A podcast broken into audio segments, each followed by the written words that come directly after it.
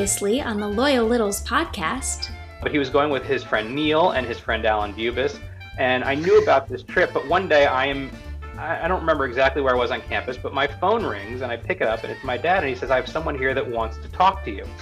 And I, hear- I hear an unmistakable voice, and what he says is, Bobby, your dad just paid me $10,000 to tell you that I was Tony Kornheiser.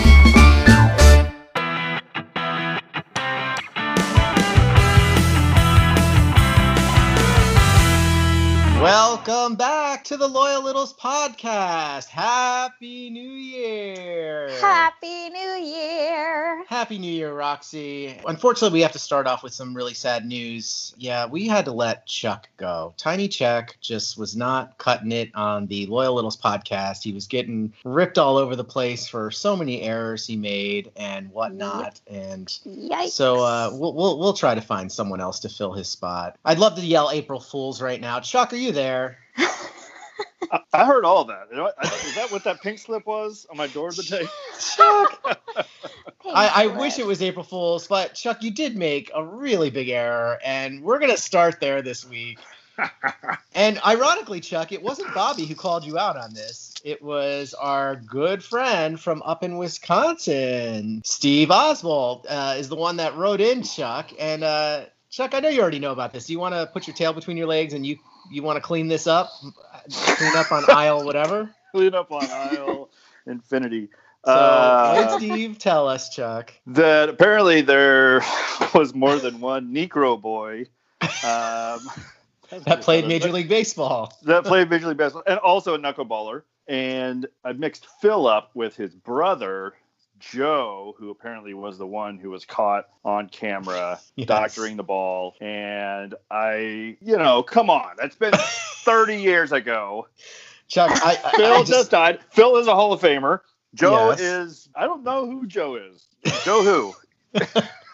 I mean, now I'm gonna have to fact check everything you report for us, Chuck. I mean, come Well, on, man. It's That my, was so my New funny. Year's resolution, okay? Sorry, I'm not perfect. My New Year's resolution is to be more perfect, okay? That's what I'm going to Okay. try. Aw. Well, in, in the podcast defense, at least we did report the right one passing away, so that's a good start. So, Yeah, right? oh, Yeah. that's good. anyway, Those Chuck. Niekro boys, nothing but those trouble. Niekro boys, it's like those Duke boys, Chuck. Remember That's that? right. Absolutely. I know their names, but I better not say it. I might get it wrong. Bo and Luke Duke, that's who it is. Yeah, Chuck. There you go. Do you remember? Do you remember their cousin, Chuck? Come on. Oh, well, that's yeah, one. who doesn't remember the cousin? Daisy Duke. Daisy Duke. Yeah. Ah. Roscoe Oh. P. Coltrane. All right, we're going way 80s. Let's move on. We're going to start today. You know, we get these emails. We don't do a whole email segment. We don't get many. We'd love to get more. WTFCpodnet at gmail.com if you want to write to us. But we do get a couple ones here and there, and some of them are really nice, and we like to share them. We got a nice email from Bob Walsh in Wethersfield, Connecticut. Now, that's close to you, right, Roxy? Ooh. Well, Right. Wethersfield is north of me. It's um, closer to the Hartford area than the Stamford area. Gotcha, gotcha. But Okay. I know exactly where it is. So Bob wrote a nice, decent length email. I'm just gonna read the last part because it was really sweet. He says, "I was also thinking about something that Eric Lonergan said. After sketching the outlines for his doodles, he started coloring, and that's where the real work begins. That's what your show is doing for us littles. Although some of us have met in person, for the most part, we only know each other from the limited outlines we create on social media." You are helping fill in those outlines, providing color and substance to the connective tissue. If that sounds over the top, it's not. If you doubt this, go back and listen to Tony reading Robert Berg's email announcing his and Jamie's engagement. Thank you for your good work, Lonergan's Doodles, and your show. Two good things coming out of this pandemic. And uh, that was really sweet, Bob. Nice. So Yeah. Chuck and Roxy, what did you do on your big night? Anything? Now, I hope you didn't go out anywhere and get crazy because of the, what we're going through here. But Chuck, you, you were probably in bed by 10, right? Oh, for sure. Now, I did go out, but the missus and I went over to a friend's house and had, we have garages here in the sticks. So we Ah, we got outside in the garage with it. We had a heater and we had a couple of libations. And then, um, yeah, came home, ate dinner, and yes, I was asleep in bed and asleep by 10 p.m. That's and that's that's pretty late for me actually, even on New ser- you were serious? So you did you missed the ball and all that? Oh yeah, I could give a crap about the ball. I am not a New Year's person. I feel like it's Oh, that's right. We, we did overrated clarify that. Yeah. holiday. I mean, I woke up this morning and like I said, we're having our mimosas and we said Happy New Year and we're enjoying the day and the holiday. But yeah, the night thing that's for kids and amateurs. Roxy, what Each did you do? own. So my New Year's Eve, I ended up for dinner. I had pasta, uh, not in the instant pot. What? Wait, Uh, you can make uh, pasta in the Instapot? Yes, you can make anything in the Oh, instant for pot. Pete's sakes. Why don't you just boil some water on the stove, people? Oh my god, All not right, go again on, go on. water. Let's not get into that again. Go on. Anyway, I made pasta and I decided that I had three choices of- of noodles.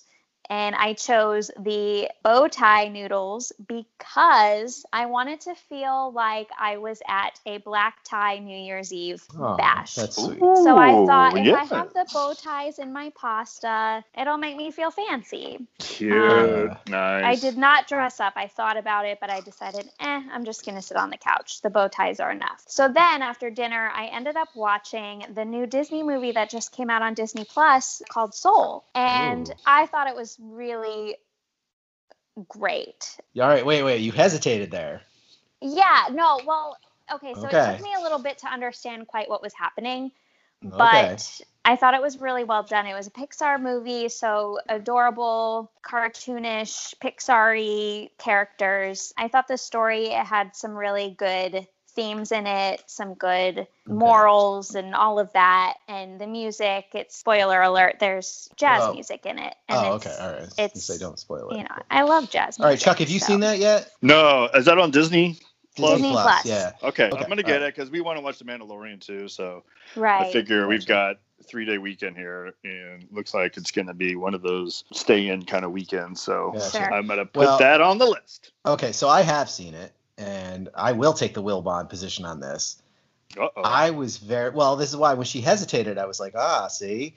Well, all right. I'm not going to say it was terrible or anything like that. It was okay. Now, I love Pixar movies. They are so great. I am such a Pixar fan, and this one started out not to disappoint. I thought the beginning it takes a weird turn. That's all I'm going to say for my liking. Okay. Mhm. Had they just kept it with like the beginning and the end of the film, I think I would have thoroughly enjoyed it. And yes, Roxy's right. There's some really good jazz in it, and it's some, it's about a music school teacher. And I don't want to go too much into it because it's a.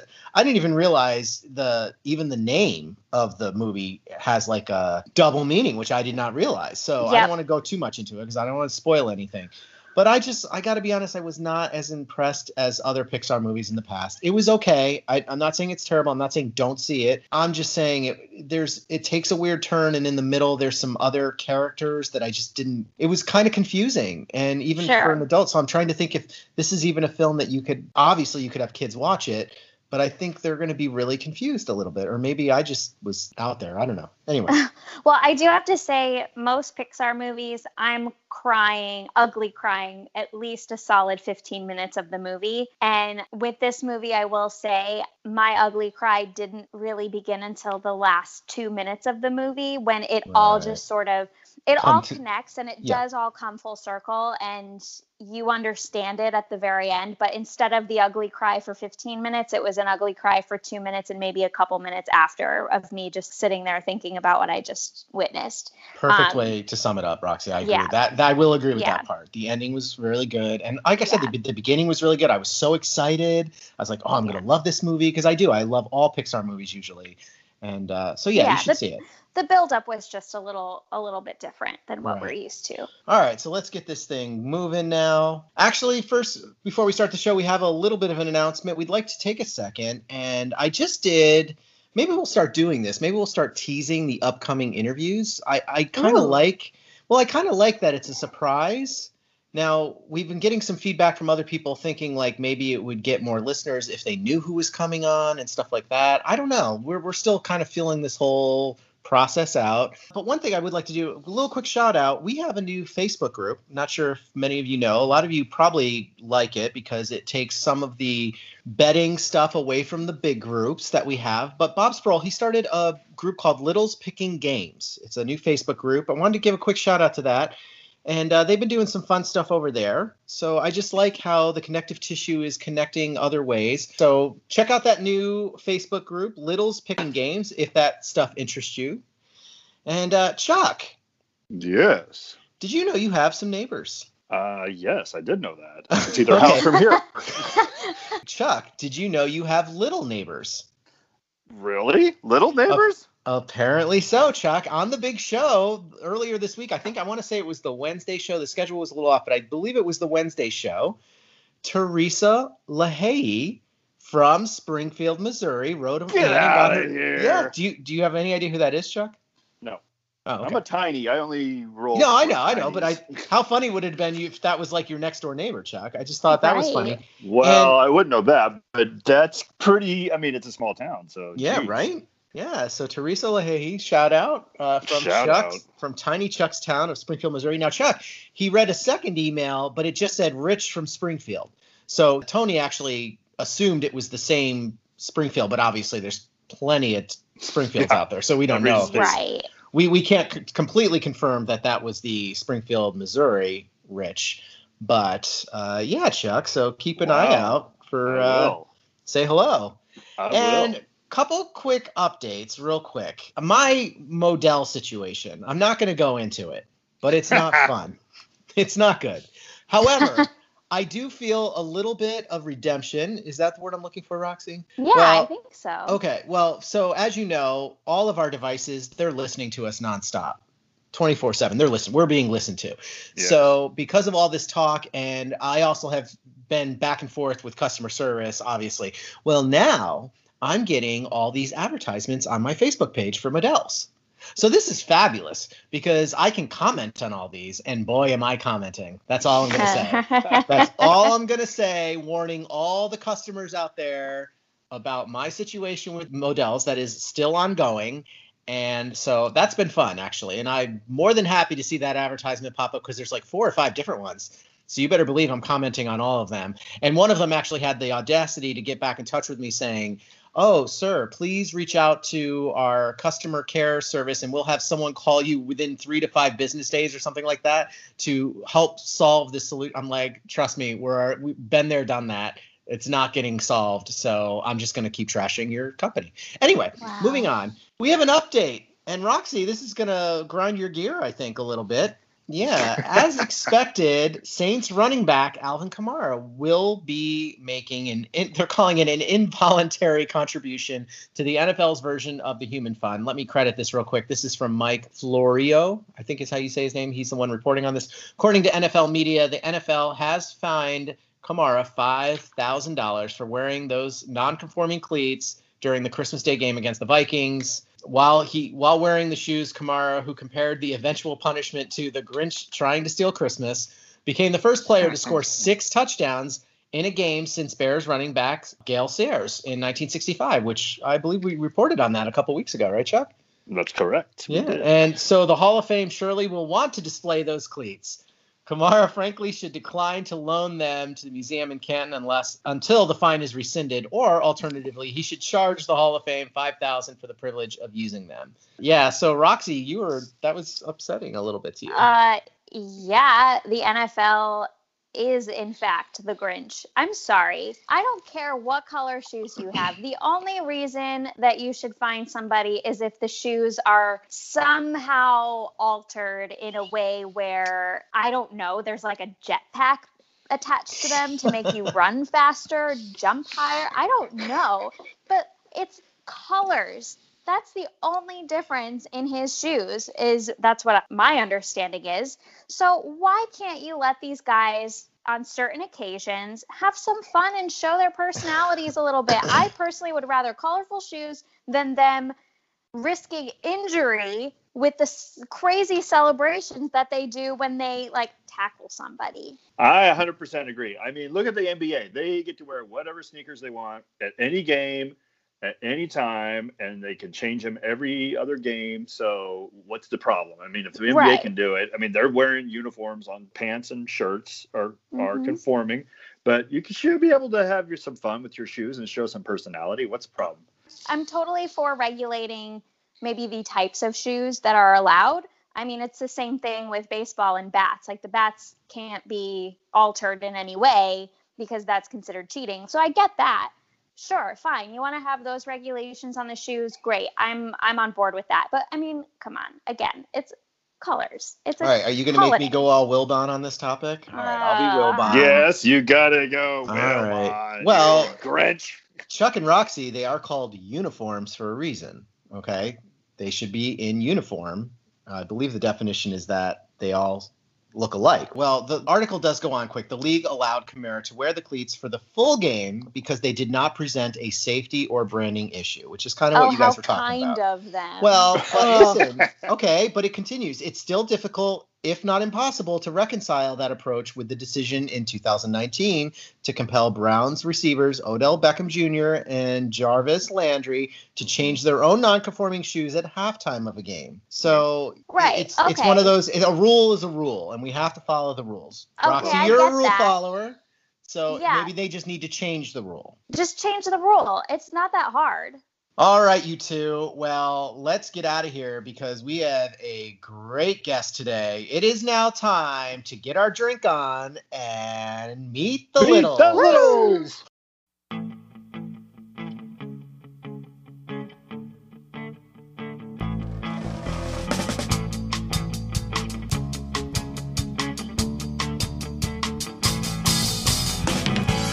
back from the night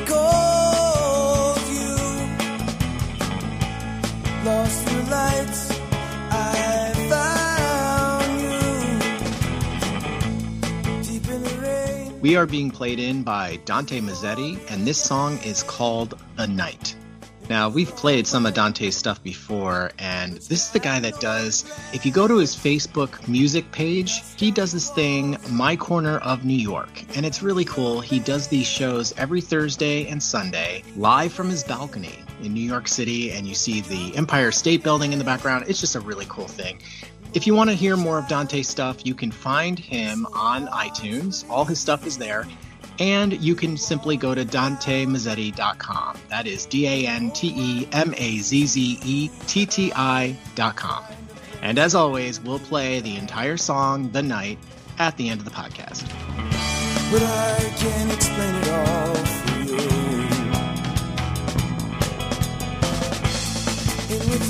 you All right, all you loyal littles, it's our favorite segment, Meet the Littles. I hope you're getting your drink on because please welcome David Specter. Hey, David, how you doing? Hello, Chuck. Hello, Roxy. Hello, Little. Hello. hello, hello. So, David, uh, what we usually do is just turn the floor over to you. Tell us a little bit about yourself and uh, introduce yourself to the other littles. I'm sure most of them know who you are, but just in case, tell us a little bit about yourself. Well, it's it's kind of shocking that people would know who I am just because I, I kind of feel like such a Johnny come lately. Not not to the TK podcast, but just kind of like the whole Littles culture. Um, but just to kind of g- give so lay the sense, my name is Dave Specter. I am the owner, chief winemaker, uh, tractor driver, pretty much you name it, of Bells Up Winery. We are located in the little town of Newberg, Oregon, which is about 25 miles or so southwest of Portland um, in the beautiful Willamette Valley. Let's see. I have. I- know you always like to ask how long we've listened to Tony. Um, I with Tony, I go all the way back to sports reporters days. I was kind of one of those really, really dorky kids who, on the weekends, just kind of looked forward to him and Feinstein and and kind of all the other folks on that show. Really intelligent conversations. Uh, and then, of course, you know, like most of us, we started watching him on PTI. But when I started listening to the radio show, was way back. Ah, this would have been the early 2000s. At the time, um, I was in my previous career, and I found out. I don't even remember how I found out that his local radio show was live streaming, and I just got hooked. And I have listened to it in its various forms and everything ever since. Um, And so I am so thrilled to be a loyal little for now. I'm thinking like almost 20 years. This is a, this is amazing. Well, that was going to be my first question. You said Johnny come lately. I was like, you got 10 years on me. I, of course, watched PTI from when it first started, but I did. I've told the story before how I came across this little podcast thing. Well, actually, it was on the radio then, but I thought you were going to say, "Oh, I've only been a loyal little for three years" or something like that. I was like, "Wow!" First of all, thank you. You gave away that you've been listening to the podcast, so that's nice. That's really nice. Uh, you're like, I know one of the questions already. I was like, "Oh, wow, that means he's been actually listening." So that's great. Wow, that's exciting. Well, okay, so listeners, sometimes we'll do this with video, sometimes we won't. He has his video on right now, and I am looking at this room. Why don't you describe the room you're in right now, sir? the, the room I'm in. So we we are in our barrel room area, and it is also where when we are allowed to do wine tastings, we do the tastings in here when the weather is bad. It's uh, the room itself is roughly 36 by 30 feet, so it's it's not very big. But what you would see behind me is all of our barrels, and we have a combination of French oak and steel barrels, and this is kind of where we do all of our wine aging, right right here on site. And being a small place, the nice thing is that we don't need a whole heck of a lot of space, you know, but we do need some.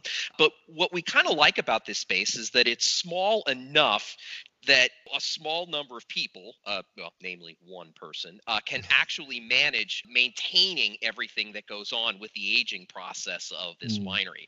So what's unfortunate just kind of is, you know, if, if the weather was really nice at this time of year, I would be sitting out on the deck, which is on the south side of this building, and I would have a view looking down south across the beautiful Willamette Valley, and you'd see all sorts of amazing things. But we're doing this at the end of the year, and so yeah, we're now into kind of that northwest winter of cold and rain and uh, Yeah. you know, don't get me wrong, I'd Mm. still prefer it to snow and sleet and all that stuff, but yeah, it doesn't quite lend itself to doing a lot of outside discussions. Yeah. Right. Well, it looks beautiful, sir. That's all I can say. I, I've lost count It at like 10 barrels, and it's like, it's it just looks great. Now, my next thing, totally, you don't even know I'm going to ask this. Okay. I feel, well, first of all, what is your official for the Tony Kornheiser podcast? You are the official what? I, let's see. I don't know that Tony has actually given me a, a name yet, but I what I Oh. will take is the official micro winery of the Tony Of the- Kornheiser. okay, I knew it was Ah. something. Yeah, that's what I thought. Okay. Well, he might not have yeah, given we, it the. we make such little wine. You know, I, I you probably know just sort of as, as how we we got on this in the first place. I was not the first person working for an Oregon winery to reach out to him, but that particular winery is a much much larger winery and a, and a wonderful winery. We love them mm-hmm. dearly, but it's it's just a very very different sort of thing when you're going from a publicly traded company that has a winery to the little mom and pop operation that I have. well, Right. okay, so that's interesting. Right there. So you used to work for them? No, no, no. We Oh, uh, oh, so my my introduction to being on the show started was back in May of this year. Tony has talked on and off about playing golf down at Bandon Dunes, and for for those right. of you that aren't, and, I'm not a big golf guy, but I know about Bandon Dunes. Uh, mhm. it's located on the central to southern Oregon coast. From where I am, it's probably about a four-hour drive, give or take. So not exactly like it's around the corner, but it's a a very very famous and very well-known course for by those who who play. And Tony made a comment sometime in the latter part of April about wanting to go and play. And there is a lady named Duska Jensen. She is Madam Ambassador, and she works for Willamette Valley Vineyards, which is down in Salem, about an hour south of us. Yep. And a friend of hers heard Tony talking about this, and I think misheard it and got the impression that Tony actually was coming out imminently to play it. So Duska sent an email to Tony and said, Hey, we'd love to have you and come by and visit us while you're out on your golf vacation. And I'm hearing this on the podcast, and I've thought for years about because I would love, love. I said I want to really want to send wine to Tony as a way to say thank you so much for keeping me sane through the years of my previous career, and and I, I, you know, I've almost sent that email a million times, and I never did it. But then when Duska read her email, I, I kind of said, all right, look, this has to go. So Right. within a couple hours, I had put out my first email, which was just basically, Hey, I just want you to know we have a lot of littles out here that love you. And by the way, I have this small winery. And yes, if you ever do come out, we'd love to have you. I never expected the email to get read. I had never sent an email into the show. And never once did I actually think, oh, he's going to read it. Well, it's a Monday morning, and I remember it like it was May 11th. I remember this like it was yesterday. The pod on the West Coast drops at roughly seven in the morning. So mm-hmm. I am up and I am in the shower, and this is kind of when I normally listen to the beginning of the podcast. And I'm getting ready to help my daughter through her online schooling. And here he begins talking and reading my email verbatim. And I my jaw just absolutely hit the floor. Wow. And I thought, oh, this is really David, good. David, we we all remember our first time. It's okay. Yeah. it is special, isn't it? Yeah, Isn't and, and- it? And I tell you, I don't take it for granted because I No. know. I mean, I know enough to know that there are a lot of folks that have sent a lot of emails into the show that have never had something read. So it's not Yeah. something I took. Us too.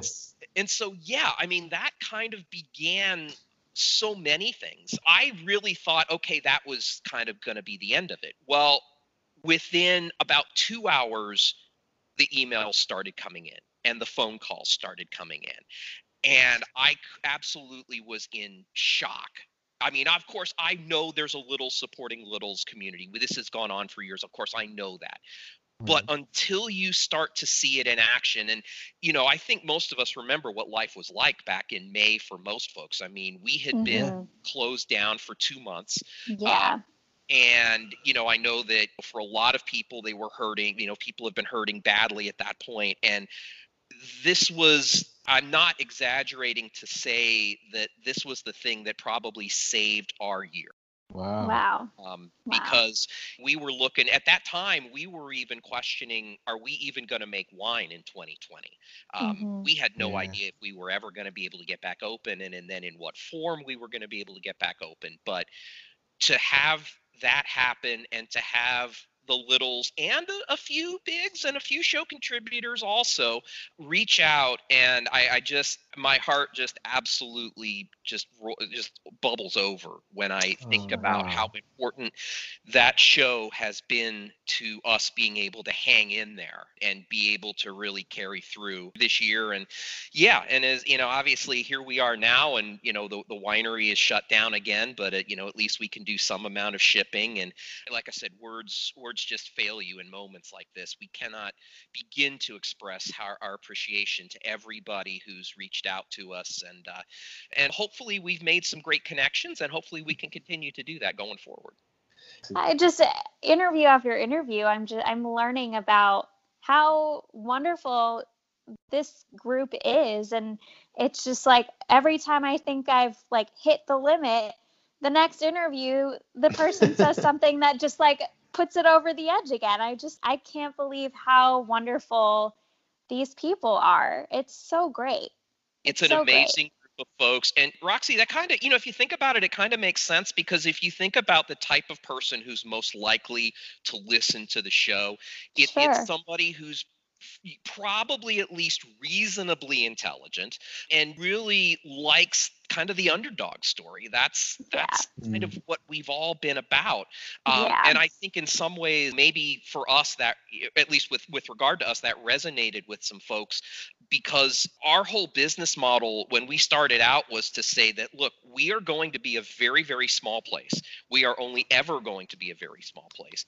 And the way we look at what we do is yes we we sell wine but the most important thing that we do in addition to making really good wine is building relationships with customers Yeah. and i think that has really resonated within and it's not something that you know we consciously thought about as being a way to connect in that way it's just been very fortunate that it's happened that way and hopefully we can keep that momentum going Yeah. Wow. I Yeah, love it. I love it. Well, hopefully we'll get the word back out there again. I know I'm not going to be able to do as much as Tony has done. That's for Oh, sure. wow.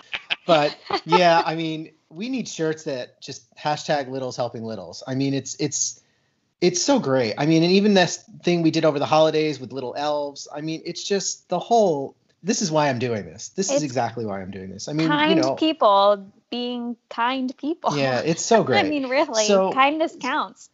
So, real quick before we take a break, let's go back a little bit because I'm I'm interested about. Did you go to school? Like, what where did you start before you became a wine a wine guy? I guess. I hope Oh. that I, I I hope that term's okay. Oh yeah, yeah, no, no, Okay. totally. So it's definitely not been uh, linear. I've kind of had a- lot of different paths. When I was when I went to school, I was studying to be an attorney. I did my undergrad at the Miami University in Oxford, Ohio. Okay. Law degree and MBA at the University of Cincinnati. And I and after I graduated from UC, I spent 10 years working for a couple of large multinational public accounting firms and my job was mergers and acquisitions analysis. And after about 10 years of that, suffice to say, I was done. It's, it's one of those, it's all transactions work, which means you are just on all the time and you just kind of hit a point where it depends how you're wired, right? Like some folks, you could just tell this is what they lived for and, and God bless them, but it's just not what I wanted to do.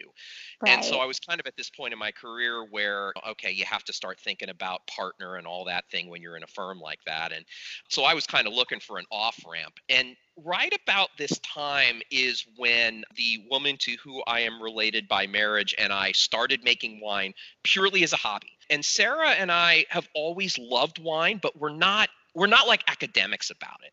The things that we always loved about wine were the experiences of going to wineries and asking people their just you know all the questions about why do you do what you do and you know what's your thought process behind that? And just sort of going at it from that end but it's not like we were going to sit around and study for master's exams or anything like that in it. So when we started making wine what we did was we we went down to a supply shop and we literally got one of these pre-made box kits.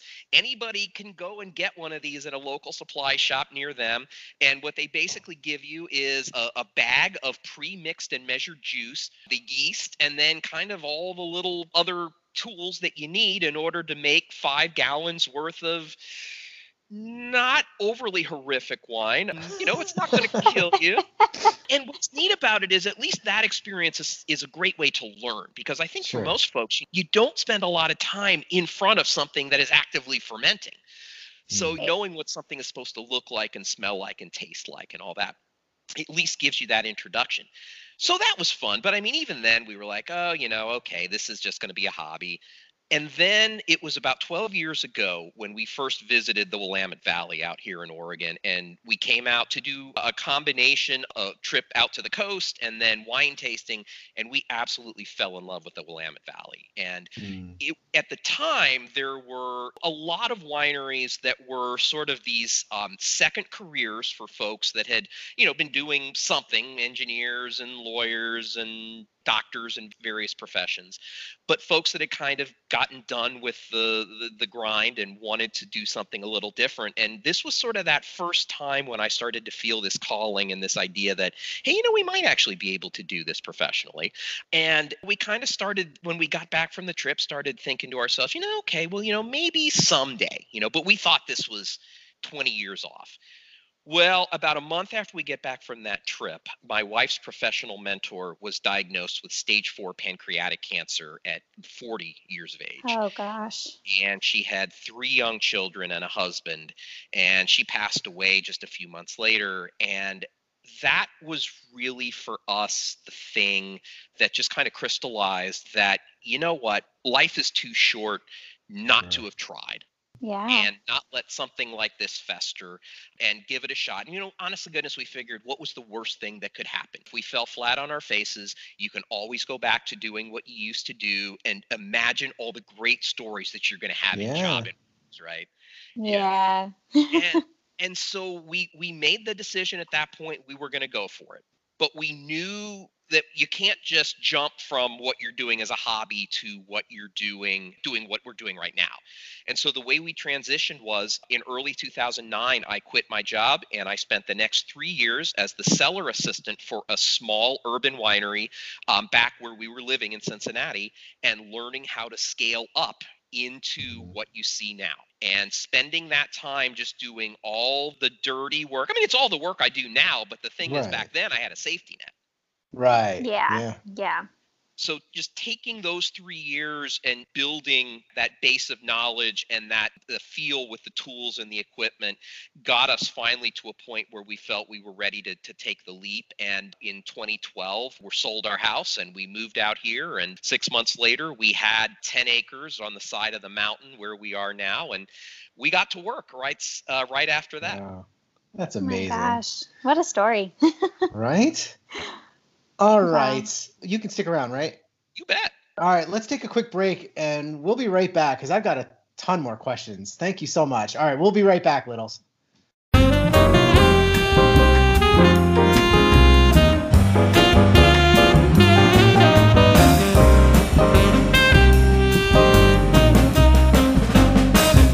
Welcome back to the Loyal Littles podcast. And we are very fortunate enough to have David Specter with us here from Bells Up Winery. And I have a we ask, but I have to ask, okay? I, you probably don't know a lot about me. I was a music education major. Awesome. And I, as I referenced earlier in this interview, he he does have his video on, and he's wearing a Bells Up Winery shirt. I'm assuming that is what it is, It- right? it is. It is. Okay. Yep. Okay. Yep, we, Well- we have these things on Teespring, by the way, so people can go Oh. look for it there. Oh, okay. All right. Well, don't you worry. We're gonna, we're, Roxy and I are gonna get some stuff, and we're gonna plug stuff. We'll get- Yep. get to all that.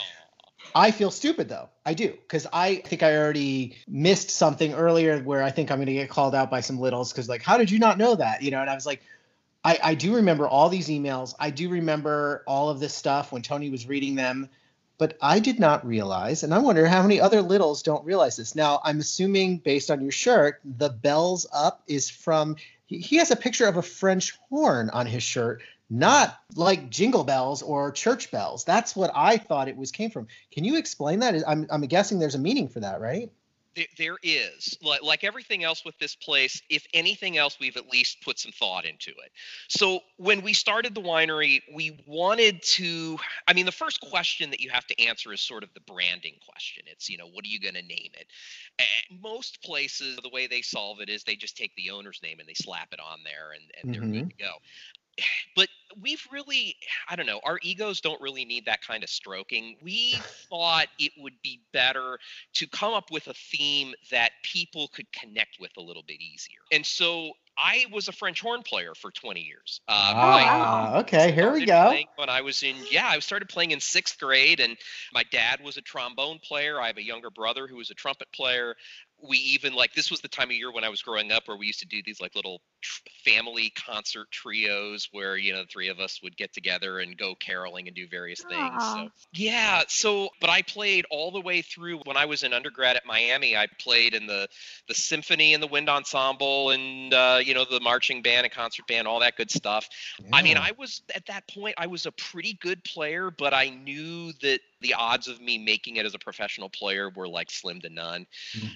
But I still have my horn all these years later. And so when it came time to kind of think about how we were going to name it, we said, well, geez, I mean, you know, the, the horn looks like great on a logo. And it gave us the opportunity thematically to do some really fun things. Like we name each of our wines after pieces of music. And what they all have in common is they all have awesome French horn parts. Okay. Oh, see, wow. this is blowing my. Okay. See, all right. Now I'm. I will lay it out there, littles. You can email us. You can yell at me. I did not know that. Okay. That's amazing. Okay. Well, I'm just amazed. First of all, for those of you who can't see it, I don't know if you, littles that haven't seen the logo. It's based on the bell of the horn, and it's facing up. I mean, it's so clever. I'm just like blown away here. So bravo to you, sir. That's just great. And uh, I cannot wait to look at everything. And yeah. Anyway. All right. So David, we've been jumping all around, but so you grew up in Cincinnati, right? I, I I didn't grow up in Cincinnati. Oh. So my again, this is just another situation where my path just goes all over the place. So Yeah. yeah, so born in Allentown, Pennsylvania, lived there in that area till I was about seven, and then we moved to Florida. Uh, my dad took a job in the northern Orlando suburbs, and so Orlando is pretty much where I grew up. And so I lived there between the time of seven to seventeen, and then my between my junior and senior years of high school is when the company that my dad worked for got bought out by a Cincinnati company, and that's how we ended up in Cincinnati. Wow. okay. Gotcha. So my growing up, I'm still like, and- and that's you know so much of, for example, like my sports fandom is still very much based in Florida versus see when I was younger I had time to be able to follow like all four major sports right and Mhm. then as I started to like have a career and stuff you just can't and I had to Yeah. pare it down So drum drum roll. That was where my question was starting. Was what's your favorite sport? What's your favorite team? This is going to be interesting because you're all over the place. I, I'm I'm all over the place so I, as for NFL I am a Tampa Bay Buccaneers fan Whoa, Tampa Bay. Tampa Bay. All Tampa right. Bay. it, it'll it's it's one of those things that like when you when you've had the history that that Bucks fans have had that you you'll just take it at this point because he's better Yeah. than basically anything that's come. Yeah. Yeah. But Yep. I, see, when I was living in that area, this was the 1980s, and in the early, early part of the 80s, the Bucks were very good. But as you got into the middle and latter part of the 80s, the Bucks were absolutely terrible. And now the good news was getting tickets to games was no problem whatsoever. And Oh, used to- sure. yeah, we used to go down a couple times a year. Uh, my dad would take us. We would sit in that old, decrepit Tampa Stadium, which I think Berman used to call the Big Sombrero. Yeah. Yeah. That place was an absolute disaster. I mean, if if you're building a stadium in Florida, what better way to do it than to build a big concrete bowl with metal stands all over the place? Oh my gosh. Oh, what just the misery of that place Yeah. but you know, I mean, you're there with your dad and, and your brother and things, so you have all these great experiences. And so I've stuck with the Bucks all these years. And what was I going to do besides when I moved to Cincinnati? Was I going to stick with the Yeah. Bengals? I mean, there there are limits to there are limits to mediocrity in what I in what I can accept. Although you wouldn't know that because my NBA team is the Orlando Magic, oh, all right. which which Mm. may be a whole new level of purgatory being a Magic fan because we're neither good nor bad enough to be interesting. Were you ever? I'm very curious. Were you ever a Predators fan? Do you know who I'm talking about? I know exactly who you're talking about. And yes, I was a Predators fan. Although the sad thing was that the Predators did not exist when I lived in the area. oh, so okay. I kind of had to, I, I did buy gear eventually, Predators gear, but Uh-huh. I had to kind of do it from afar because, yeah, and I, oh, okay. well, and, and I- then, I- well, you can tie this back to the DC thing because Jon Gruden, uh, or, or excuse me, uh, Jay Gruden, who used to coach the Mm-hmm. Washington football team, used to be the head coach of the Predators. wow, I did not know that. Ah. I, I'm wondering if littles are still even following us as to what sport we're even talking about. I'm gonna say here's their last hint. I was at the Arena Bowl in 1996 when the Firebirds beat the Predators. I was at that game. It's the only type of championship game I've ever been. So just in case, we're talking about arena football. Albany Firebirds, Orlando Predators. That's the answer we were looking for, Littles. I did not get Uh, that. You, you gotta go deep, deep into the recesses for that one. I So did not that think we'd be was- talking Predators on this pod. right? And Firebirds, who don't even exist anymore. So that was what, 1999, I believe? Uh, You're in the ballpark. I yeah, mean, I think it was 1999. Yeah. Yeah. Wow. My sister somehow scored tickets to that, and I was like, "Yeah, I'll go." She's like, "Do you even know what that is?" I'm like, "Yeah, I know what it is." I'm like, "I've never been, but so I got to go to the freaking Super Bowl of the Arena Bowl." Congrats on call the title. You know the Preds can't couldn't have won it every year. You know, yeah, you had a good team. That's true. You had a good team. That's true. Yeah. Anyway, all right. Now your Tampa Bay team, you won in tw 2002, right? Uh, two, uh, 2012, the 2002 season, yeah, which I think the two, yeah, I think You beat the Raiders. beat the Raiders. And as my uh, my lovely wife will tell you, this is really the one championship that I've had in my life, and I am not afraid to admit I cried like a baby.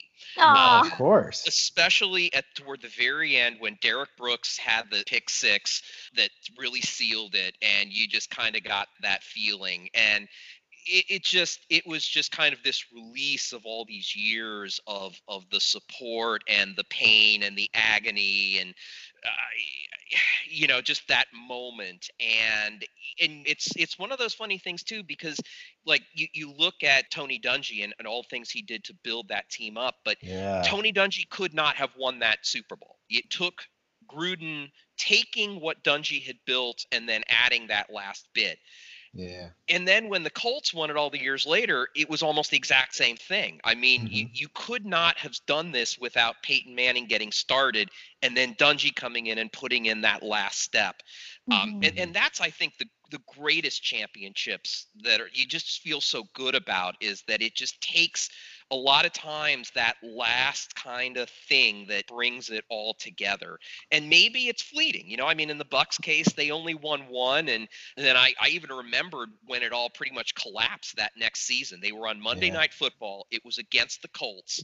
They gave up three touchdowns in the last four or five minutes of the game and then eventually lost in overtime and it just all came apart from there Yeah. uh, and and it happens that way sometimes but you'll never forget that one and of course i even told sarah i'm like look understand i am buying like every single shirt every bit of memorabilia i'm buying pennants i am buying like the tampa tribune cover i may never Oh, yeah. see this again yeah.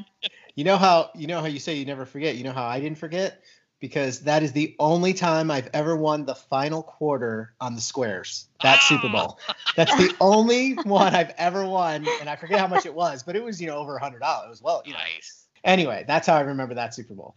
All right, David. Well, thank you for telling us all those stories. I mean, this has been great. So now we just have some silly questions that we like to ask, if that's okay. of course Well, the first question, it's not really that silly, but did you ever get a chance to make it to Chatter? I, I am a victim of geography when it comes Yeah. to chatter. Yep. Uh, Yeah. I, you know and, and it's, it's funny too because I- i've talked to a lot of folks that have been to chatter and and there's this amazing little kind of community that lives in not not terribly far from from the dc area and you just it would have been amazing fun to do like trivia nights and stuff there and if i Oh. lived in the area yeah i would have been a junkie i, I well, I was gonna say it's probably best because I'm with you. We are identical, sir. Like I've said that to other people that I've met, and I'm like, I'm almost thankful I don't live there because I would have been there every day, every day. Yep. yeah it, Yep. would, it could have been a relationship problem at that point Yeah. exactly. I mean, and not just trivia to, to hear the pod every day because I do theater. I work nights. Like I would have had every morning free. Oh, Yeah, And, and my wife will definitely meet your definition of a tiny, and, and Oh. she's she's totally cool with that. But I think there would have been definite limits on how much that would have gone. right. I I completely understand. yeah. Well, David, we'll do the homage. We'll get you out of here on this. I've been waiting a long time for this one. You Okay. ready? I'm ready. All right. Merlot or Chardonnay?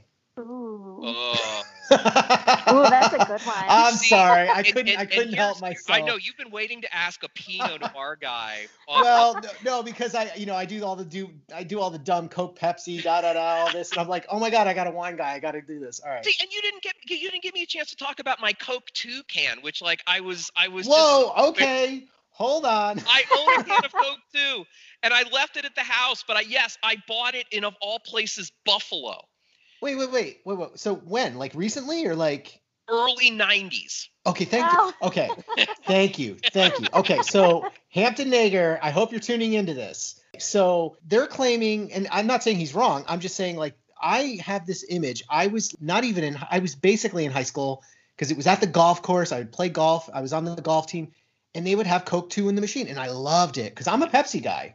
Okay, Okay. but Coke 2, they basically stole the Pepsi recipe and put it in a Coke 2 can. And then it just went away. But they're claiming when you Wikipedia it or Google it, whatever, it claims it was in the 90s or something. And that was like new Coke or something. I don't know. There, there go ahead. was there was a time when it was New Coke, and there was a time when it was Coke Two, and in some ways, I think it depended on where you happened to live or where you happened to be, because I have seen ah. both.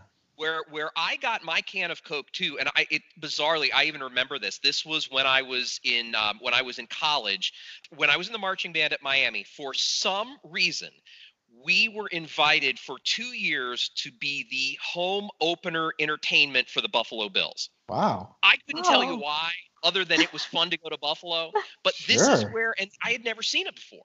And I was like, well, now this is interesting. And so I took it home and just kind of rinsed it out and put it away. And it's been kind of sitting on a shelf for 30 years now. And then you Wow. mentioned, when you mentioned Coke Two, when I was listening a couple weeks ago, and I'm like, ah, so I have to go dig out the Coke 2 can. Well- I have that. Did you see the the post on? Uh, are you on Twitter? I'm not, no. Oh, okay. All right. Well, someone's gonna yell at you. I'm not gonna say her name on the air, but because she doesn't like it when I say her name.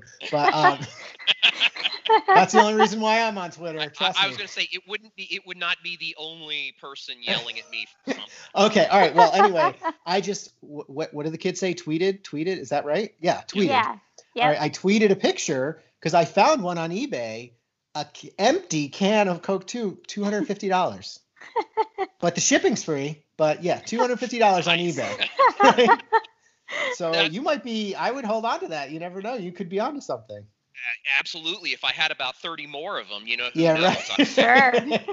no, but you're pair. right because I I knew only because of my experiences in life. I knew it was before I went to college, and everything on the online was saying no, no, this was in the 90s, and I know I'm giving away my age, but I'm like no, no, no, no, that I wasn't in high school in the 90s, so I knew it was before then. I just didn't, I didn't, I didn't have enough proof or whatever you want to call it to like without a doubt say no, no, no, you're wrong. I'm not saying they're wrong, but Right. I just knew it was like in the 80s, you know. Right, and and then you know they they, I mean I don't remember the exact order of which came first on the Coke Two versus New Coke, but it wouldn't surprise me if there was a period of time where one ended in one area, but there was still some inventory left, so they were selling through it. Uh, you just- Right. Right. Well, you said Buffalo, right? Uh, yeah, we. I, I could not tell you why the Miami University band in Oxford, Ohio, was getting was brought up for two years in a row to play up at Buffalo, but it was a ton of fun. I can tell you that. Well, Yeah. but what I'm saying is, see, they call it pop out there. So maybe where they call soda pop Oh yeah, was. Coke two, and where they call it soda was New Coke. New I don't know. Like you said, maybe Could it be. is. A, a- Well, okay, that but gets into the sir, whole pop versus soda thing. yeah, that's- no, no, no. okay, Yeah, all right, I- but So- you're just like me, and you've tried to change the subject, which you did very well. That's a great story. Now I realize there's many other types of wine. You might be a rosé guy. I don't know. I just picked random two, and I just thought it would be funnier than Coke Pepsi or Crunchy or smooth peanut butter. So I'm like, I got the wine guy here, so I got to do this. So anyway, go ahead. The floor's Well, yours. so what's funny is you you picked two of what probably are some of the more controversial wines out there that people have Whoa. such strong opinions on. And Roxy, I, write that down. That's a good question. Well, I, see, and, and coming from a coming from a wine guy, I'm of, of the opinion that kind of both have been misunderstood. So Merlot, Merlot has, of course, you know, okay, we, we all can go back to that line from the Sideways movie, and you know that oh, kind of tanked movie. Merlot sales for years. But the, the thing about Merlot is if you go over to its traditional home over in Bordeaux, what do you see? Well, you see that Merlot is blended with other grapes. It's blended with Cabernet Sauvignon. It's blended with Cabernet Franc. Uh, it's blended with Petit Verdot and Malbec, all of which are kind of grown in that regional area over in Bordeaux. So over in this country, we, for some reason, seem to think that, oh, well, you know, we need to bottle all these things individually. So we have to have 100% Cabernet Sauvignon and 100% Merlot. And so Merlot gets this reputation for not being a very interesting wine. And I, I kind of, that's where I come down on it as sort of as a, when I drink it on its own, that's how I think about it but it misstates, I think, what Merlot really is supposed to be. It's not intended to be a star player. It's intended to be a team player. You know, Hmm. it's intended to kind of be the Tim Duncan. You know, Tim Duncan doesn't accomplish anything without Tony Parker and Ginobili. It You're needs just trying to get on my good side now. That's a great analogy. All right, go. but it is, and and that's you know, it, it's because I I personalize so much of this, you know, and that's it's just Mhm. kind of how my mind thinks about it. And so Merlot has a great role to play. I just don't think it was ever intended to do what we do with it here in this country. Now let's go the other side. Let's talk about Chardonnay. Okay, so Chardonnay it def- changes so much depending on where you are. Now, if you get a Chardonnay from California, you're going to get something that's probably been fermented in new oak barrels like the ones behind me. You're going to taste a lot of wood. You're going to taste a lot of this butteriness, and some people love that. I don't. I'm just not a fan of that. Having said that, we also grow Chardonnay here in Oregon. And the style that we tend to make Chardonnay, and, and I don't personally make a Chardonnay, but the folks around me make it, is very, very different. It's almost always done in steel tanks, so you're not getting the oaky flavor. And it's something that's a little bit, a lot more crisp versus the butteriness. And I, and it's much closer to how it's done over in France. And so Oregon Chardonnay would be my absolute top of that list, followed by Merlot, and then followed by California Chardonnay under. Hmm. Littles. How about that? Information for life. Talk about the X's and O's of winery. Like, holy cow, David, that was. You, I wish you could see the smile on my face. I was like, I've never learned so much about.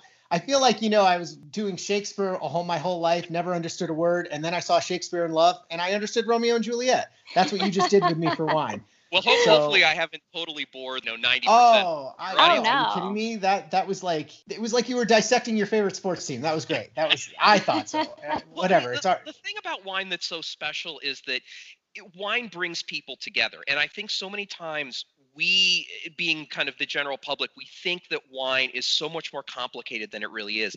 When people are in the tasting room, and I say this all the time, when you get down to it, wine is just fermented grape juice. That, that's all it is Mhm. and there are style things and some things that we can do to to you know change the flavor and things like that but that's all it is and we sh- it's just enjoy it more than anything else when you find something you like just enjoy it and you know somebody like me can always kind of help you on understanding the why part wow. That's so interesting. I love this. All right, littles. Winery 101. Yep. Uh, in my case, it'd be winery for dummies. But David, I can't thank you enough. Please plug away. What do we got? How can we find you? How can we buy your stuff? What do we need to do? Well, fortunately, we're, we're real easy to find. So you can find our website. It's bellsupwinery.com. And you can email us at info, I-N-F-O, at bellsupwinery.com. And you'll almost certainly be talking to me, but my wife, Sarah, is, is the other person who sometimes answers that email. So when we're recording this right now, um, we're kind of getting to the cold season for folks that are living on the East Coast and in the Midwest. So we're going to be a little limited on what we can ship for the next couple of months. Gotcha. Although that's not necessarily a bad thing because like I am at at the moment sold out of all of our white wines and rosé. However, Once we get into March, we're going to be able to start shipping again. And so uh. if folks are really interested, what I would recommend is giving us a call or emailing us and doing a pre-order for some wines that I can ship to you once we get into March. We'll have our whites, we'll have our rosé, we'll have our syrah, and and this is the one that I'm so excited about. It is the very first true full-bodied Pinot Noir that I have made with grapes 100% from our estate vineyard here on our Oh, property. Wow. Um, Congratulations. This- That's thank you. awesome. It- I mean, we first started planting that vineyard in 2014. And the thing about grapes is that it takes you until you get anything usable, it takes you about four years with those vines being in the ground. Mhm. And then to get something that is of the quality that you're going to bottle as a Pinot Noir, it's another couple years after that. And then it's another year of aging. And so we're finally at that point where, okay, we are finally ready in March, April. We just got it bottled. Everything looks great. We're really, really excited about it. So that's going to get released in late March, early April. So definitely uh, call us, uh, email us about that one. We'd love to hear from you. I cannot tell you. And so here's our version of use the code for littles. Um, Oh, we have a code? we, we have so okay so here's the thing i don't have a quote official code because my thing was i wanted if people were going to contact us i really wanted it to be because it was in their hearts to do it but once Mhm. they did that i was going to throw our wine club member pricing on them so basically Oh, really the, and, and i won't go into all the details here but Sure. essentially the minute you get to a total of six bottles in an order you start to get discounts and then the more you buy your discounts go up from there. But for littles we've just been giving them that. Nobody's as long as as long as i know you're a little nothing else special you need to do. We've just been doing it for folks and so as i've told people it's like yeah this is our version of use the code See, Roxy, this is why you need to get from tiny status to little status. I So, know. I think I'm Uh, close. I think I'm getting there. well, she does watch PTI almost every day. I do. Uh, so that's good. Uh, and you can definitely put Roxy down for one of those uh, rosés, Uh, I'm sure. Rose, so yes. we'll be in touch, as they say. So, because I know everyone's going to want to know what's your Twitter page again? Ah, just got. Yeah, just the, the winery has a Twitter page. oh, Winery has a Twitter page. I don't, but the winery does. oh, oh, I'm sorry, If I Claire. I tried. I tried to bust his balls and I couldn't. See, what you have to understand is my my my lovely wife, uh, the woman to whom I'm related by marriage, her big contribution to the winery. She does all of our marketing, including social media. It's Mhm. the one thing that I just don't get very involved in because there is so much other. I mean, really, ev- all the things that we do, it's all every individual thing is a full time job between making Sure. the wine, selling the wine, the vineyard stuff. So Sarah does an amazing job, and and she actually has a business, a separate business where she's a freelancer. And so marketing is what she does anyway, and so it, she's it just fits perfectly with kind of what her skill set already is. So Mm. she handles the Twitter stuff and the Instagram stuff and the updating the Facebook and the blogs and all that good stuff. And I, she's just always harasses me for content, you know, all the time. But Yeah. Oh, that's great. David, I cannot thank you enough. Everyone, go to the website, say hi to David, call him up, order some wine for the spring, and uh, thank you so much for coming on. This has been so great. thank you all so much for having me. It's it, it has really been a thrill. I mean, I, I once I was so excited once I saw you were starting to do this. I was like, oh boy, I can only hope that at some point he reaches out to me. So I'm I am pleased to Aw. that you did. Thank you Well, so much. It's our pleasure. Thanks again. It was so All right. nice to meet you. Great to meet you too. All right, Littles, we'll be right back. Welcome back to the Loyal Littles podcast. And we're not going to say it again, but we know we're all thinking it. Man, if that was an education, that was like taking a class. I've never learned so much about wine in my life. Am I right, Roxy? That was just like oh crazy. yeah. Anyway, Dave, thank you so much for coming on. That was so sweet. We're running a little long today, so we're going to close this up real quickly. I do have one one quick question for Chuck, but I'm going to save that cuz first what we're going to do is we have a plea to all you loyal littles. We need your help. And what we mean by that is we're looking for suggestions. So let me say it again real quick WTFCpodnet at gmail.com. That's our email address. Please email us and let us know some suggestions on how we can get the word out a little bit more about this podcast. Okay. We've been discovering, first of all, I do want to give a quick shout out. I know there's a few of you out there that have retweeted when I post our dropped episode on Twitter and all these places. You've retweeted it or whatever they call it. And we really appreciate that. We have noticed, and we think that will be one of the ways that we can get the word out more. The only reason I'm bringing this up is simply because we've now had two or three different instances in the last like two weeks about littles finding out about our podcast through like third party grapevine kind of thing. It's it's the weirdest thing. Joe Arrow tweeted out to me saying he met someone from the Atlanta area who didn't even she's a, a little she's in our main group but she didn't know anything about our about the loyal littles podcast. And so she's now uh, listening and wants to come on and that's fantastic. And i guess that's what we're trying to figure out is without spamming everyone which is not what we want to do we do drop the episode in all the groups one time. I, I think that I, like i said i don't want to keep updating the group pages nonstop because we also realize that once we post it and then other people post stuff it gets pushed down. And we we get that but like I said, we don't want to do that. We don't want to just keep posting it five times a day. Oh, the new podcast is dropped. So we're trying to think of other ways. We are going to start asking people as part of the end of the podcast to don't forget to retweet the episode and stuff like that, because that will help because your friends of friends, we're trying to get out there on Twitter and we are at Loyal Littles Pod. That's our Twitter handle and we are getting more follows which is great. So we're getting the word out there. We're just trying to if there's something we're not doing we want to make sure we can start doing it because we want to get the word out there as much as possible. So please wtfcpodnet at gmail.com email us your suggestions on ways we can get the word out simply put so yeah so that's how we're going to close the show today thank you all for listening in to the loyal littles podcast roxy we already just kind of gave out the email address and everything but remember follow us at loyal littles pod on the twitter Don't forget to give our Facebook page, the Loyal Littles Podcast, a like and all that stuff. We can't thank you enough for all the support. We hope 2021 has started you off great. Now, I also know that we have done normally in this slot, we usually do a Friday Five. So we're going to give you a little taste. Chuck, I got a question for you. Uh oh. Have you ever milked a cow, Chuck?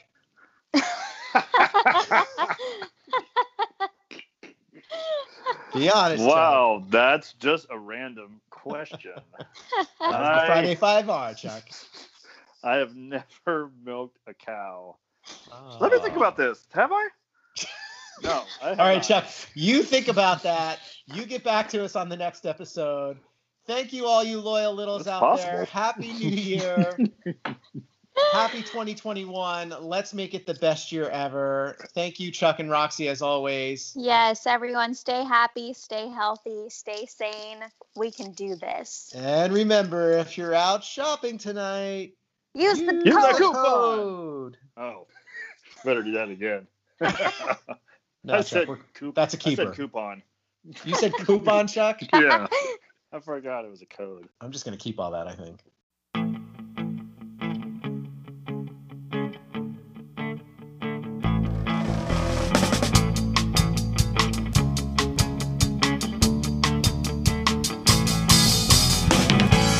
back from the night